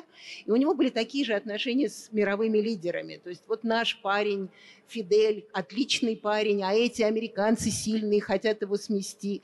И я раньше этого не знала, потому что это почему-то об этом никто не пишет, хотя это абсолютно известно и существует даже в интернете. А, у ЦРУ был эм, как бы как это называется, roadmap, то есть у них была, э, уже была бумага, доклад, что э, к 1962 году, к октябрю 1962 года эм, на Кубе произойдет, э, будет организовано несколько э, восстаний, многие, и к, октябрю 1962 года уже не будет коммунистической Кубы и Фиделя. Об этом никто не пишет. То есть у Хрущева эта бумага была наверняка на столе, потому что никто не может понять, почему так быстро из, из июля до октября уже все эти э, ракеты произошли. Они произошли, потому что у него лежала на столе бумага, что Фиделя не будет. А, то есть он действительно, он не врал, когда он говорил, что мы должны защитить а, Фиделя Кастро. Он не думал, он недооценил Кеннеди. Он думал, что это молодой человек, и тот моргнет. Он, он хотел защитить Кастро, но недооценил Кеннеди. И, а Кеннеди, может быть, и не хотел с ним бороться, но ему на пятки наступали его как называется по-американски, это ястребы, которые, да, ястребы, которые хотели, чтобы сейчас дать повод, чтобы этот Советский Союз разбомбить к чертовой матери, чтобы вообще уже не было даже разговоров больше. То есть, опять же, вот эти вот политические игры, геополитические игры, они, э, они играли огромную э, роль. И, эм, в общем, таким образом это все э, это все произошло. И я как раз до того, как я писала эту главу, я была намного хуже худшего мнения о решении Хрущева, чем я сейчас. Потому что, опять же, с той позиции, с той точки зрения, он у него были очевидные причины. И одна из... Вот а, а, Олег Троиновский, как вы помните, был его советником, потом он был послом в ООН, э, очень важный дипломат советский. И он говорил, что э, почему он считает, что Карибский кризис был важным и не а, не обязательно отрицательным событием в политике, потому что после этого, во-первых, Кубу оставили в покое, а во-вторых, уже никогда, во всяком случае, он говорил никогда, его сейчас уже нет в живых, никогда с Советским Союзом больше так не обращались. То есть они знали, что Советский Союз может и ответить. И в этом смысле это был все-таки эм, э, шаг вперед. Хотя могли, могло и могла быть и Третья мировая война тоже. Э, добрый вечер. Добрый вечер. Меня зовут Александр. Э, у меня небольшая реплика и потом, если можно, вопрос. Э, реплика, которая, наверное, будет интересна именно уральской аудитории. Ну, мы все, наверное, знаем и помним нашего композитора Евгения Павловича Радыгина. Ну, это Свердловский вальс, его произведение у Эребина Кудрявая и там многие другие. Я дружил с его сыном, и он, э, Боря мне как-то рассказывал историю его отношений с Никитой Сергеевичем Хрущевым. Значит, э, Никита Сергеевич э, критиковал, по-моему, Шнипки он критиковал в очередной раз, и, ну, не буду врать, ну, по-моему, о нем была речь. Вот. И он сказал, вот есть же как бы настоящая культура. Вот кто написал песню э, «Едут новоселы по земле сибирской»? Ну, там срочно выяснили, говорят, вот есть такой уральский, молодой уральский композитор э, Радыгин. И он говорит, вот срочно его принять в союз композиторов. Э, и вот Евгений Павлович был обласкан Никитой Сергеевичем.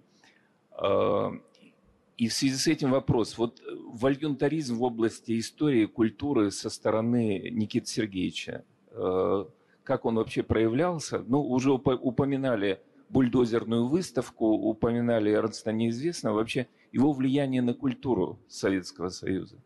Ну, еще раз хочу напомнить, что бульдозерная выставка к нему никакого отношения не имела. Даже наоборот, Даже я бы наоборот, сказал. да. Ну, можно, извините, просто есть там в нашей публикации приводятся слова Эрнста Неизвестного, а, значит, которого Хрущев, я уже не знаю, там с кем только не сравнивал, да, но в конечном итоге Эрнст неизвестно говорит, но он с нами разговаривал, он на нас кричал, но и мы могли ему ответить. А эти, следующие, говорит, просто бульдозерами сносили, они, они с нами не разговаривают.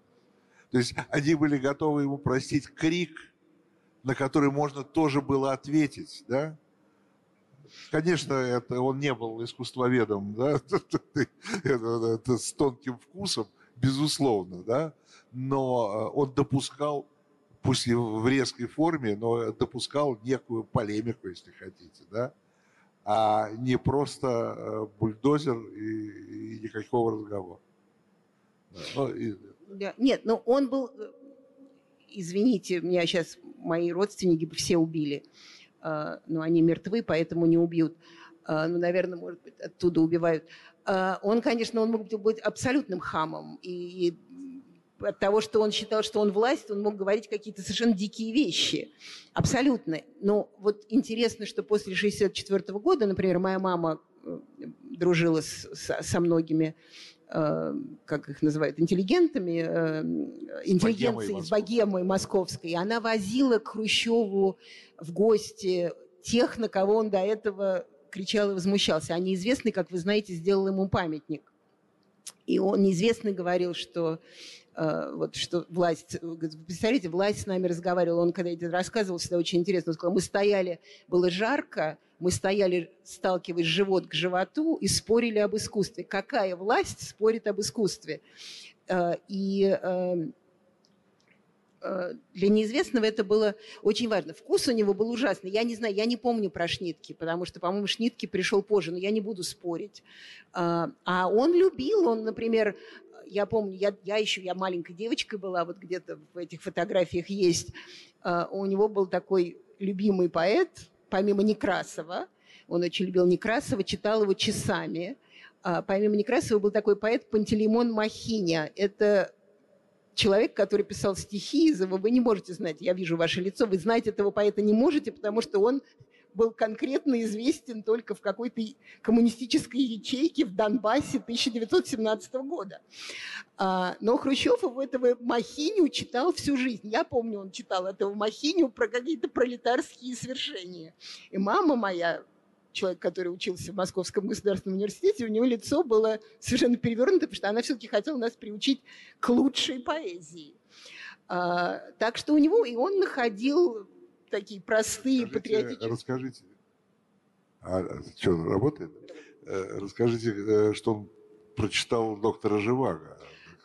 Патриотические, патриотические формулы, ему сразу началось, что, что нам нужно, например, сейчас расскажу про доктора Живаго, в Эм, то есть, но как, опять, это все к вопросу о вертикали власти, о том, умирает сталинизм или нет. Потому что раз он был в той позиции, он думал, что вот он тоже, он, естественно, как бы говорит от лица государства. Когда они были в 59 году в Лос-Анджелесе с визитом, э, я не знаю, если вы были в Лос-Анджелесе, там тепло. И ходят люди в шортах. И он, когда они ездили по городу, говорит, ой, надо же, в трусиках. Весь город в трусиках. У нас бы так не разрешили. Кто бы не разрешил, ты бы и не разрешил. То есть вот это вот совершенно как бы плохой вкус, естественно. Причем он согласился с тем, что у него простой пролетарский вкус. Но это наше пролетарское государство, мы этим гордимся. Наверное, этот человек и был таким образом обласкан, потому что у него эм, э, еще одна история – у нас дома, Виталий Наумович очень нравится, висит картина «Хрущев в Вене», 1960 год. Моей маме очень нравилась эта картина, она у бабушки Нины ее попросила, сказала, можно я ее возьму. Бабушка Нина говорит, возьми, но только она не дорисована. Почему она не дорисована? Потому что там все лица, там как бы толпа нарисована вообще а не толпа, где каждое лицо нарисовано социалистическим реализмом. То есть, конечно, это все есть. И когда вот доктор Живак, они же орали, запретили, бедный Пастернак не поехал, позор был для семьи. Мама в университете училась тогда. Она сказала, что она заболела на две недели, чтобы не смотреть в лицо своим коллегам-студентам. Так ей было стыдно за доктора Живаго. А потом, когда уже Хрущев был на пенсии, он прочел, сказал, скучно, что мы запретили. Вообще, и, во-первых, нечего говорить писателям, что делать. Пусть они сами знают, это важная работа. То есть как бы извинился и перед Пастернаком, который, к сожалению, уже был мертв. И сказал, скучно, и запрещать было нечего. И Суслов, который как бы был инициатором этого запрещения, э, главным, говорил, что это нельзя печатать. Он сказал, и Суслов наверняка не прочитал. Вот запретили, обидели человека зря, сказал Хрущев про, э, про доктора Живаго. Молодой человек. А, добрый вечер. Прежде всего хотел поблагодарить за любопытный материал. А, конкретно материал, который касается Нины Петровны Хрущевой, потому что личность э, чрезвычайно интересная, но которую, как мне кажется, затмевает личность Никиты Сергеевича Хрущева. А учитывая внимание современной исторической науки к роли женщин во всемирной истории, мне кажется, Нина Петровна заслуживает собственного лекционного материала – но пока в рамках вопроса, вот уже касались Карибского кризиса, любопытно именно отношение Нины Петровны к Карибскому кризису, возможно, ее воспоминания, как она пережила эти события.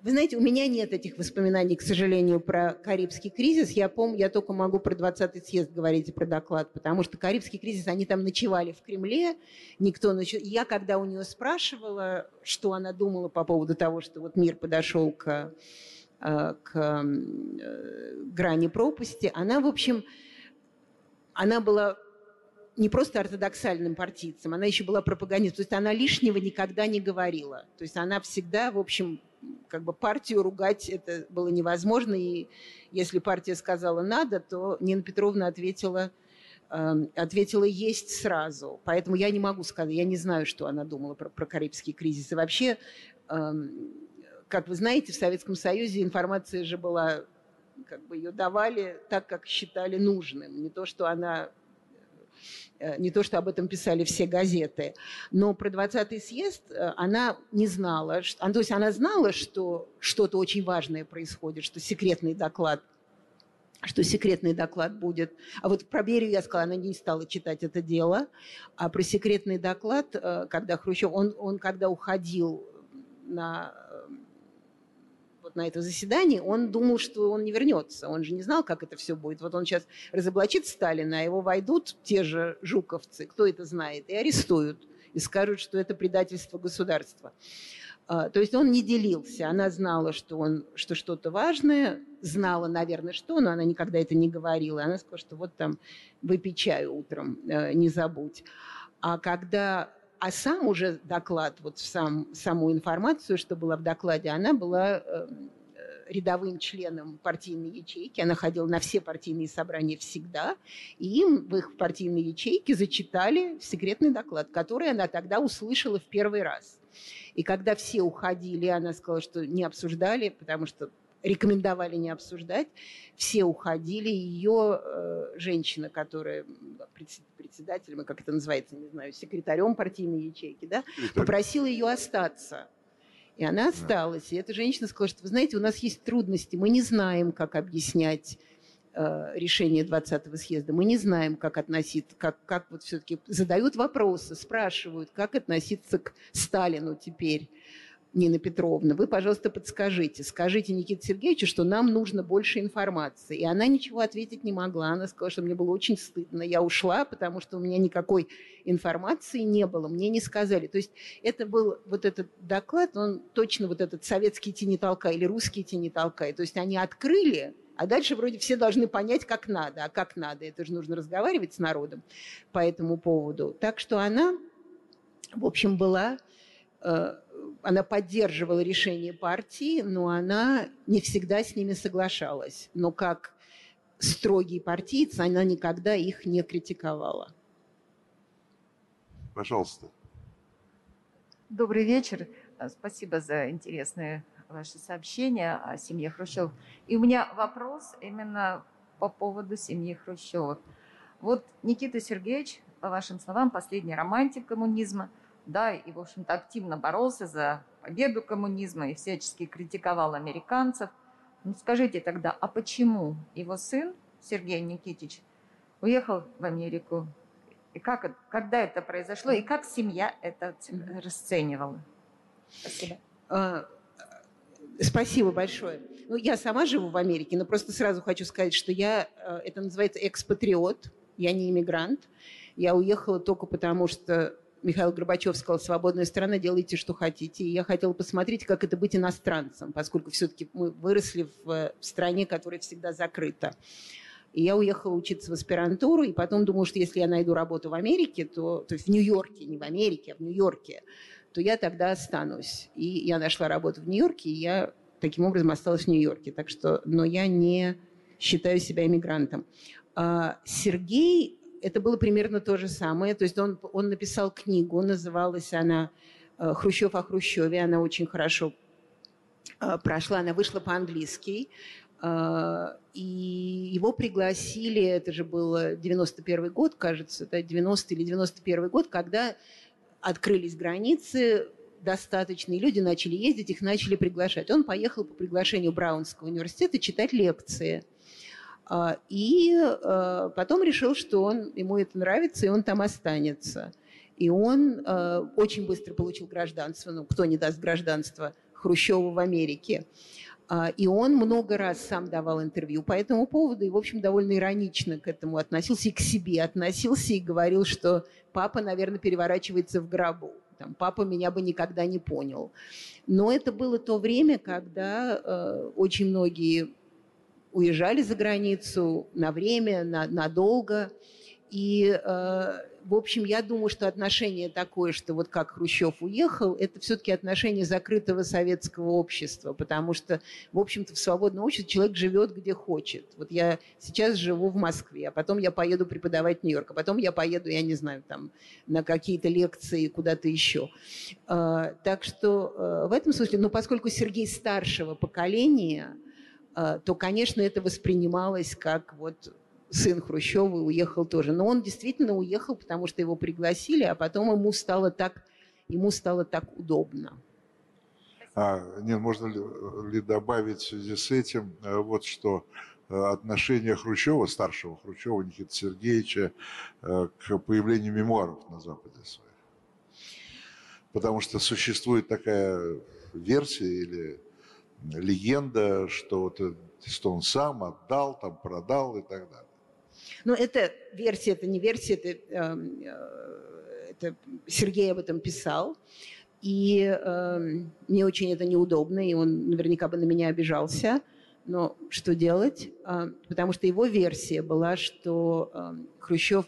Это мой папа, кстати, который был а, корреспондентом в Америке какое-то время. Он предложил Хрущеву, сказал, что надо писать мемуары. Вот все пишут. Это нужно оставить, вот такое было время, нужно оставить для потомства. И Хрущев, который, надо сказать, все-таки он же в вертикали власти был, а в вертикали власти, мы это знаем сегодня еще как, из вертикали власти практически никто не уходит. Вот ушел эм, э, Борис Николаевич. Он единственный, кто ушел сам, потому что Хрущева ушли и Горбачева ушли, а Ельцин ушел сам единственный. Но, в принципе, скамейка запасных у нас очень маленькая.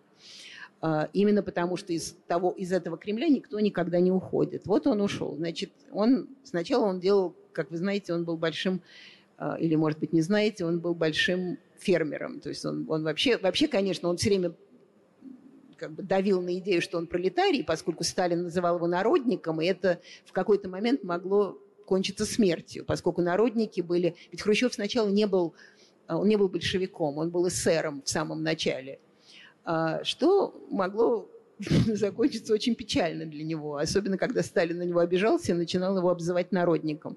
А, но Хрущев любил природу, он там тыквы были. Я вообще даже никогда не видела в Советском Союзе тыквы, кроме как на этой даче. Или пчельник.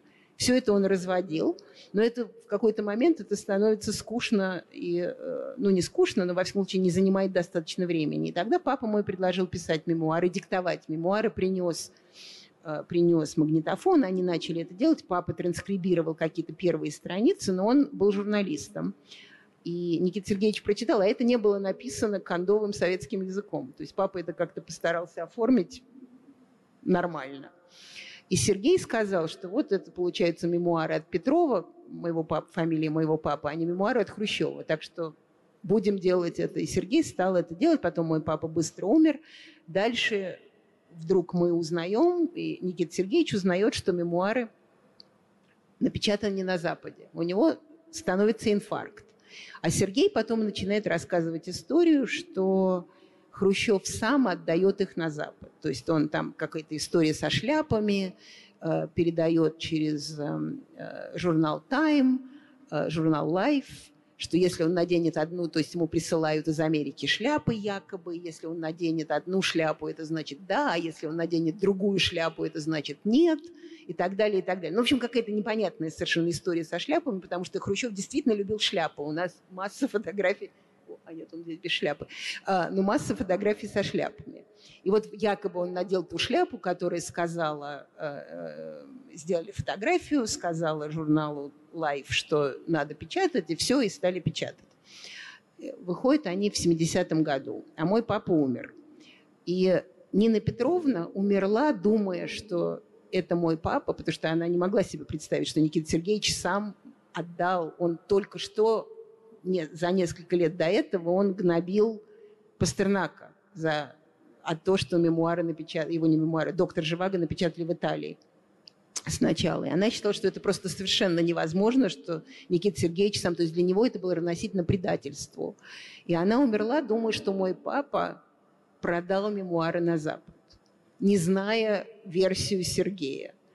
А, и а, я помню, то есть мама мне рассказывала, что Сергей, когда эти мемуары вышли, у Никиты Сергеевича был инфаркт, а, Сергей приехал к нам ночью домой и сказал, ну вот, уже Лева, мой папа э, Петров умер, уже что говорить, они уже ушли, поэтому ты, пожалуйста, ничего не говори. И э, моя мама умерла, тоже никогда не рассказав эту историю, что, скорее всего, э, Сергей сам отдал их на Запад. Таким образом, у Никиты Сергеевича любимый сын, таким образом у Никиты Сергеевича стал инфаркт. То есть, если вы отдаете мемуары на Запад сами, то у вас не будет инфаркт после того, как их напечатают. Вы знаете, что их напечатают. А, и, а, и через год, вот как раз в 1971 году, Никита Сергеевич умер. И, как я уже сказала, бабушка умерла, думая, что мой папа предал Никита Сергеевича. И эту историю я вот в этой своей книжке наконец, наконец напишу. У меня нет доказательств ни в одну, ни в другую сторону, но э, идеологически, психологически, логически, по-семейному, конечно, Никита Сергеевич Хрущев мемуары сам на Запад отдать не мог. Спасибо. Я так понимаю, нет вопросов больше, да? Спасибо большое. Спасибо, Нина. Спасибо вам большое. Спасибо.